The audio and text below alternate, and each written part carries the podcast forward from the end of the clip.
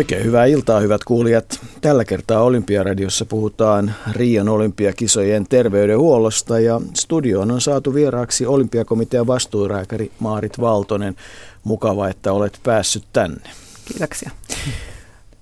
5. elokuuta Rion kisat alkavat ja niiden jälkeen sitten paralympiakisat, joten onhan tässä nyt vielä aikaa, mutta aika nopeasti aika kuluu. Kuinka paljon aikaisemmin, aika eroa viisi tuntia minimissään, huippuurheilijan pitäisi mielestäsi Rioon mennä? No, sopeutuminen aikaero on tietysti yksilöllistä ja, ja tota, ää, lajit miettivät sitä ää, lajikohtaisesti ja, ja heillä on on kokemus siitä, että, että kuinka, kuinka nopeasti se oma laji vaatii, tai kuinka pitkän sopeutumisajan oma laji vaatii siihen aikaeroon. Mutta useampi päivä aikaisemmin totta kai jokainen sinne tulee, ja, ja osa joukkueista tulee jopa sitten valmistavalle leirille samalle aikavyöhykkeelle. Lentämistä ei kannata aliarvioida. Se on keholle aikamoinen rasitus, varsinkin kun puhutaan siis kuitenkin pitkälle yli 10 tunnin lennoista, eli, eli tavallaan lentokoneen ilmas, ilma on oma asiansa, lentokoneen viileys on oma asiansa ja sitten tietysti se rasitus, mikä muodostuu istumisesta. Nämä ei kai ole mitenkään vähäteltäviä asioita. Ei, ei todellakaan, että kyllä nämä kaikki asiat täytyy ottaa huomioon ja, ja oma palautumisensa myös, myös tästä matkustamisesta tulee tapahtua. Ja, ja tietenkin se, että, että siellä ollaan pienessä tilassa paljon ihmisiä lentokonepurkissa, niin, niin myös infektioiden riski on, on jonkunlainen. Mm. Infektioista on viime päivinä puhuttu paljon ja, ja varsinkin kun sitten Riosta on ollut puhetta, niin, niin sikavirus on nyt nostettu esiin erityisen vahvasti. Onko syytä paniikkiin? Ei ole syytä paniikkiin. Kyllä ää, sikavirus ää, yleisesti tai yleensä ää, aiheuttaa hyvin lievän infektion yleensä ei minkäänlaisia oireita, välillä lievää kuumetta. Sen takia se syy, minkä takia se on nyt noussut näin vahvasti, on, on se, että, että se aiheuttaa raskana oleville riskin. Mm. Mutta ei kuitenkaan ilmeisesti ylitsepääsemätöntä riskiä siinä mielessä, että siinäkään asiassa, jos nyt esimerkiksi teoriassa joku huomaisi olevansa raskaana riossa, niin äärimmäiseen paniikkiin ei silloinkaan liene syytä. Ei, ei ja, ja hyttysten pistolla pystyy kuitenkin suojautumaan ja, ja niitä toimenpiteitä tietenkin siellä täytyy tehdä. Mikä tämä sikavirus muuten itse asiassa on? Oletko tietoinen, mikä se on? Onko se vaan virus virusten joukossa? Niitä kai on ollut niin kauan kuin on ollut hyttysiä, niin on ollut erilaisia viruksiakin. Juuri näin, että virukset, virukset levittää monenlaisia tauteja. Ää, dengen kuume on, on yksi näistä ja sikavirus on, on toinen ja, ja tota, ää, se on nyt näin olympialaisten alla, koska sitä yleisesti Brasiliassa esiintyy, niin nostettu, nostettu esiin. Onko vähän myös semmoinen asia, että, että kun on tämmöisestä suuresta tapahtumasta kysymys, niin, niin kaikessa muussa, mutta myös lääkintähuollossa, niin, niin asioista saadaan otsikoita ja ne sen jälkeen vähän paisuu aina isojen kisojen alla. Totta kai näin on, että, että kyllähän tämä on mielenkiintoinen aihe, ää, niin tota, urheilijoille kuin, kuin sitten mediaa seuraaville ihmisille ja, ja tota, helpostihan hän tästä lähtee asiat hivenen paisumaan, mutta toisaalta meidän tietenkin pitää olla myös tarkkana ja, ja ää, seurata tarkasti, minkälaisia tauteja Brasiliassa liikkuu ja kuinka me voidaan niitä vastaan suojautua ja, ja minkälainen se riski todellisuudessa on. No jos sitä ajatellaan Rioa ja nimenomaan Rioa Brasilian osana – paikkana olympiakisoissa, niin, niin onko, siellä, onko sillä olemassa omia terveydenhuollollisia haasteita? No se, että hyvin tämmöisissä turistimaisissa olosuhteissahan siellä eletään ja hyvin puhtaissa olosuhteissa eletään. Eli, eli tuota, urheilijat, urheilijat ovat siellä kisakylässä, siellä on hyvin puhdasta ruokaa ja ää, pullovettä tarjolla joka paikassa. Eli, eli tuota, siinä mielessä ää, täytyy suhtautua siihen paikkaan siinä, missä mihin tahansa tämmöiseen turisti, turistipaikkaan, mutta, mutta tietenkin se, että, että perusrokotukset täytyy olla kunnossa ja, ja tota, ää, perusasiat hyvin, hyvin ää, kartoitettuna. Mutta tämähän on ihan, ihan tuntuu siltä niin kuin minne tahansa, kuka tahansa matkalle menisi, että vaikeuksia voi välttää sillä, että käyttää sitä kuuluisaa maalaisjärkeä ja pimeä kuja yöllä tai suojaamaton seksi tai e, typerä ruoka, ruoan syöminen, niin eikö nämä nyt ole jokaisen matkailijan asioita? Juuri näin, juuri näin. Ja toki meidän urheilijat, kun heillä, tämä on heidän ää, suuri tavoitteensa ja sinne on, on päästy ja, ja tuota, se urheilusuoritus siellä on ää, erittäin tärkeä asia, niin kyllähän he sitten vielä, vielä enemmän kiinnittävät näihin asioihin huomiota kuin perusturisti. Mutta toisaalta Maarit Valtonen, olympiakomitean vastuulääkäri, kyllä kai niinkin on, että olympiajoukkueeseen valitut urheilijat, niin organisaation, niin kansainvälisen olympiakomitean kuin sitten kansallisen olympiakomitean taholta, niin kyllä he aikamoisen palvelun saa nimenomaan lääkintähuollonkin osalta. Oletko tietoinen kaikesta siitä, mitä olympiakisat ja mitä charter vaatii järjestämään terveydenhuollon osalta? Kyllä ää, meillä on sieltä ää, tiedotteet toki tullut, että, että minkälaisia palveluja siellä on tar- tarjolla ja, ja esimerkiksi minkälainen lääkintä, lääkintähuolto ja, ja tota, ää, kliniikkapalvelut ää, siellä on tarjolla ja, ja tietenkin ää, joukkueessa on, on paljon ää, sitä ää, henkilökuntaa, jotka ovat ää, kokeneita kisakävijöitä ja tietävät, miten olympialaisissa terveydenhuolto järjestetään. Itse olen tehty nyt joitain suurkisoja jo, vaikka nyt tehtävässä kuitenkin on ollut kohtuullisen vähän aikaa, niin, niin olla paikalla. Minkälaiset oli muun muassa Bakun Euroopan kisat? No äh, ne oli hyvin tämmöiset olympiatyyppiset äh, nimenomaan näitä palveluiltaan erittäin hyvin järjestetty ja, ja kisa kyllä oli, oli kyllä viimeisen päälle, äh, viimeisen päälle palveluiltaan palveluiltaan ja, ja siellä oli myös tämmöinen ää, urheilijoille tarkoitettu klinikkapalvelu ja, ja tota, ää, sillä tavalla ää, semmoinen varmuus tuli, että, että kyllä siellä turvallisissa käsissä ollaan, kun, kun me hoidetaan sitten vielä, vielä tämä meidän tonttimme hyvin. Mikä on niin sanotusti meidän tonttimme? No se, että ää, meillä on tietenkin vastuu meidän olympiajoukkueesta ja meidän joukkueen terveydenhuollosta. Sitä työtä on tietenkin tehty jo vuosikausia aikaisempien olympialaisten aikaan ja, ja tuota, sen terveydenhuollon henkilökunnan, jotka on aikaisemmissa olympialaisissa ollut. Ja sitten myös, myös tuota, lajit ovat itsessään tehneet terveydenhuoltoa jo, jo vuosikaudet. Eli me lähd, ollaan lähdetty ihan hyvistä lähtökohdista ää, suunnittelemaan Rion, Rion terveydenhuoltoa. Ää, me ää, siinä vaiheessa, kun Rio otettiin, otettiin tähtäimeksi, niin mietittiin, että mitkä on niitä asioita, mihin nyt ää, harjoituskauden aikana pitää vaikuttaa.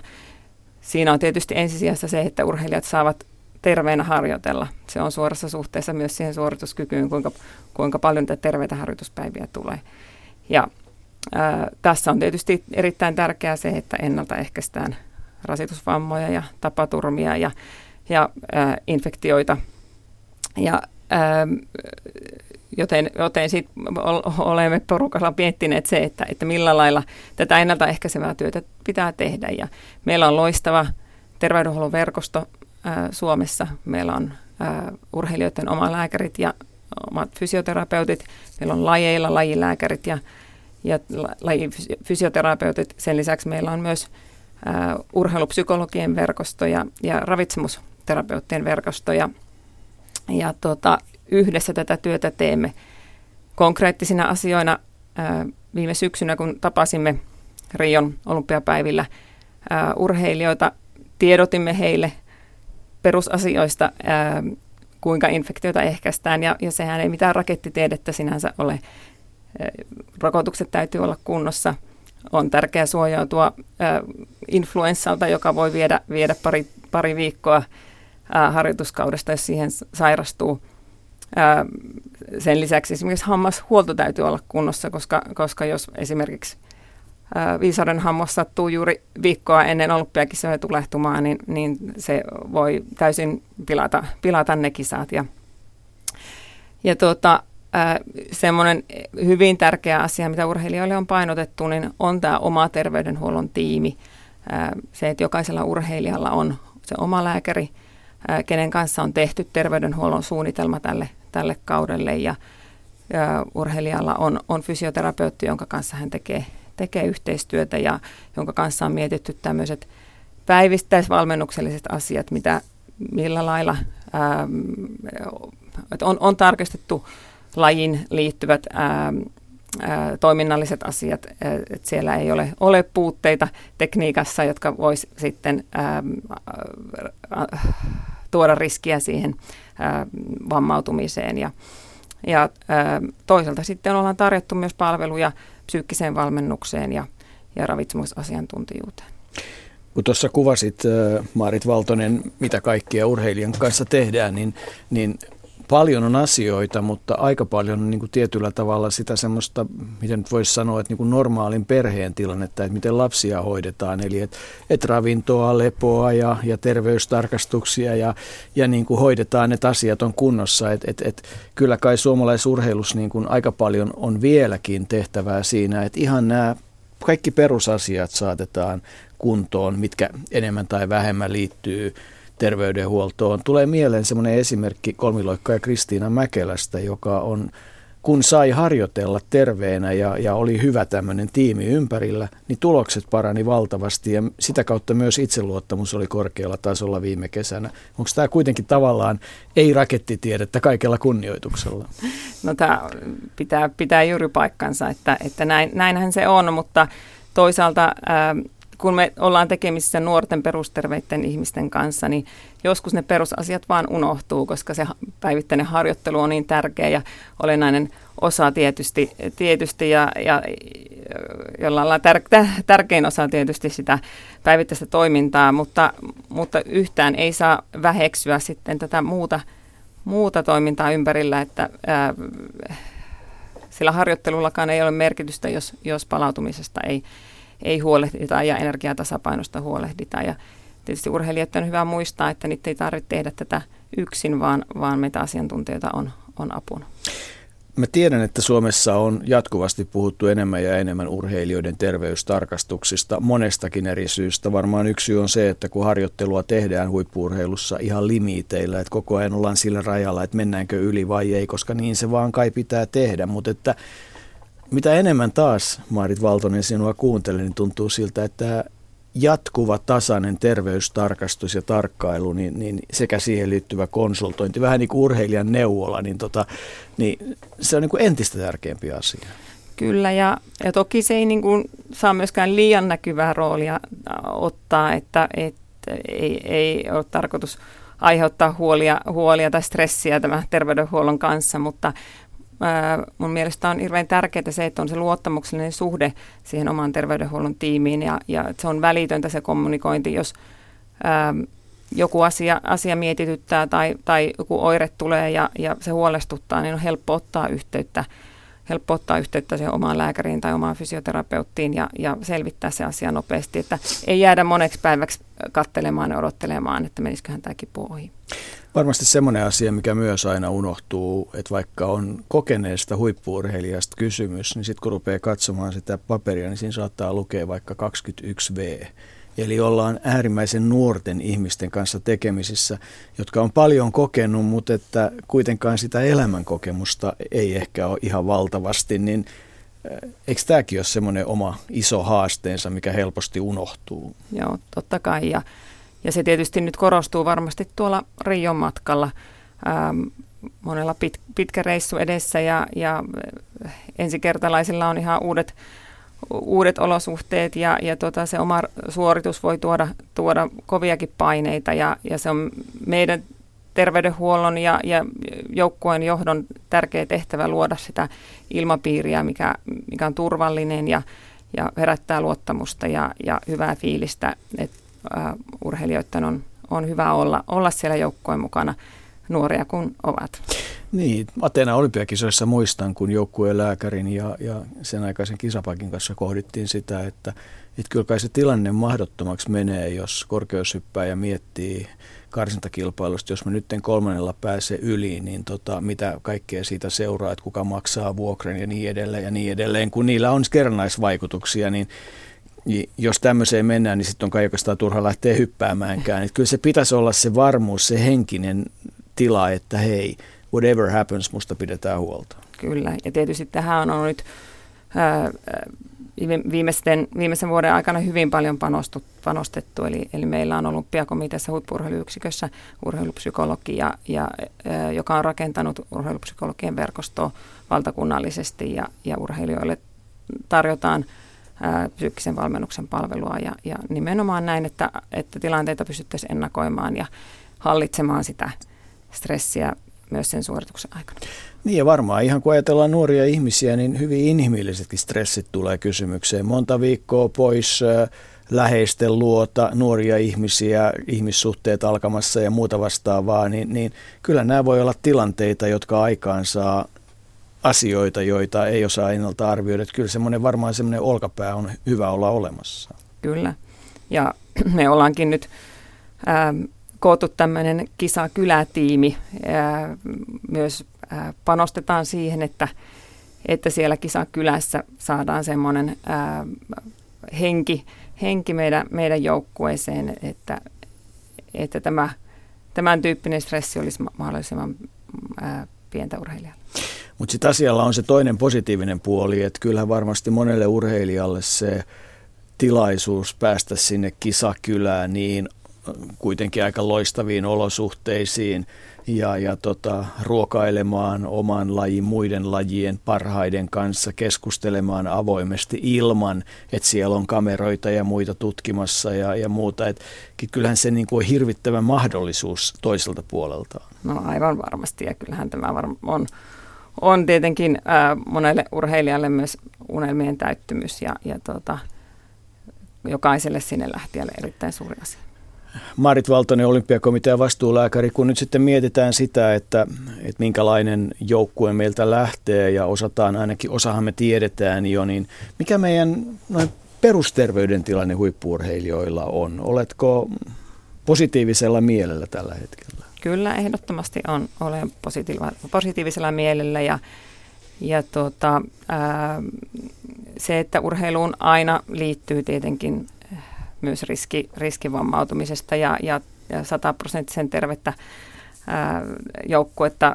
Se ei varmasti realistinen, realistinen, realistinen tilanne ole, mutta, mutta me ollaan pystytty ää, kehittämään olympiakomitean terveydenhuoltoa ja lajien terveydenhuoltoa siihen suuntaan, että, että asioihin tartutaan nopeasti ja, ja tota, ä, ollaan ä, näitä terveydenhuollon prosesseja viety, viety eteenpäin. Ja, ja toisaalta se, että, että lajeilla tosiaan on ä, ne tiimit ympärillä ja urheilijoilla omat terveydenhuollon tiimit. Eli, eli kuitenkin hyvät mahdollisuudet on saada eri, terve joukkue mukaan lääkintähuolto ja lääkäri ja fysioterapeutti ja valmentaja muodostaa sen tiimin, tukiryhmän ja managerin ja niin edelleen kanssa, joiden pitäisi pitää sitä urheilijasta huolta. Kuinka hyvin tällä hetkellä kommunikaatio esimerkiksi valmentajien ja managerien välillä, siis lääkintähuollon ja valmentajien ja managerien välillä sujuu? Onko luottamus sellainen, että kun lääkäri sanoo, että nyt ei harjoitella ja nyt ei kilpailla, niin, niin sit uskotaan kanssa? Onko tämä mennyt eteenpäin? No varmasti tässä vaihtelua lajikohtaisesti ja, ja urheilijakohtaisesti on, mutta ää, kyllä me yhteistyöhengessä asioita tehdään ja, ja se, että mitä paremmin me toinen toisemme tunnemme, niin tämä luottamus tietenkin aina kasvaa. Ja, ja kyllä tavoitehan meillä on kaikilla, kaikilla samaa, samaa ja tota, kyllä minulla on täysluottamus meidän valmennus, valmennustiimeihin, eli, eli tota, ää, en näe mitään uhkakuvaa tässä tämän suhteen. Onko, kun puhutaan nimenomaan lääkintähuollosta ja, ja siihen liittyvistä asioista, niin onko nyt viimeisen parin vuoden aikana noussut jotain sellaisia trendinomaisia asioita esille. Psyykkinen valmennus on tietysti yksi, josta puhutaan paljon, whatever it means, mitä se tarkoittaakaan. Että kyllähän tietyllä tavalla se on ihan selvää, että henkinen tasapaino pitää olla, mutta kai se vaatii sitä fyysistäkin rasitusta aika tavalla se harjoittelu. Mutta onko niinku muita semmoisia uusia asioita, jotka selvästi on tullut mukaan lääkintähuoltoon viime vuosien aikana? No en sanoisi, että, että varsinaisesti mitään ihan upouusia asioita. Kyllä nämä kaikki asiat on, on varmasti vuosien varrella olleet mukana. Ähm, tietysti nyt me ollaan päästy, päästy rakentamaan vähän toisella lailla, lailla tuota, myös huippuurheiluyksiköstä käsin, käsin ää, terveydenhuoltoa. Itse o, olen, kun, kun tuota, vajaa vuosi sitten tähän, tähän toimeen tulin, niin, niin tehnyt vahvasti yhteistyötä aiempien olympiakomitean lääkäreiden kanssa ja, ja ää, saanut vahvaa sparrausta sieltä, sieltä eli, eli tuota, rakennettu sen ää, hyvän järjestelmän päälle, päälle asioita, mutta että se tietoisuus on varmasti kasvanut siitä, että kuinka tärkeitä nämä terveet harjoituspäivät on, on ja, ja ennaltaehkäisevä terveydenhuolto on ehkä semmoinen päivän sana tällä hetkellä, siihen halutaan, halutaan panostaa pois siitä ajattelusta, että, että niitä tulipaloja vaan sammutetaan, että sitten kun, kun tuota eturistiside repeää, niin, niin sitten kaikki, kaikki tuota voimavarat siihen. Tämä on tietenkin se, mitä pitääkin tehdä, mutta että siellä on hirveän paljon asioita, mitä me voidaan tehdä, että me ennaltaehkäistään ehkäistään se eturististeen repeämä. Ja, ja tuota, sillä tavalla on, on tosi hyvillä miedin, että, että semmoista asennemuutosta on, on tullut tähän, tässä suhteessa. Onko tämä nyt sitä, että urheilijatkin on oppinut ymmärtää, että turvavyö laitetaan kiinni vai? no ehkä vähän siihen suuntaan, mutta se, että, että urheilijan päivä tietysti koostuu monenlaista asioista ja siihen harjoitteluun itsessään menee jo paljon aikaa ja sen asenteen ymmärtäminen, että se huoltava työ, tavallaan se fysioterapia on, on osa sitä harjoittelua ja, ja ää, ähm, se, se ymmärrys on koko ajan kasvanut.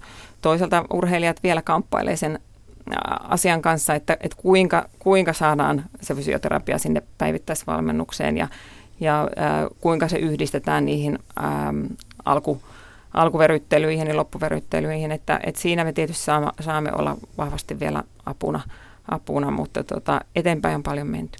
Kun katsoo isojen ammattilaislajien isoja nimiä, niin heillä on aika valtava tiimi, jotka pitää huolta, että se työ ennen sitä huippusuoritusta, ajatellaan vaikka jotain NBA-liigaa, pelaajat pelaa 82 peliä kauden aikana plus pudotuspelit, niin se työ, mikä tehdään ennen sitä peliä, ne omat rituaalit, niin se voi kestää pari tuntia.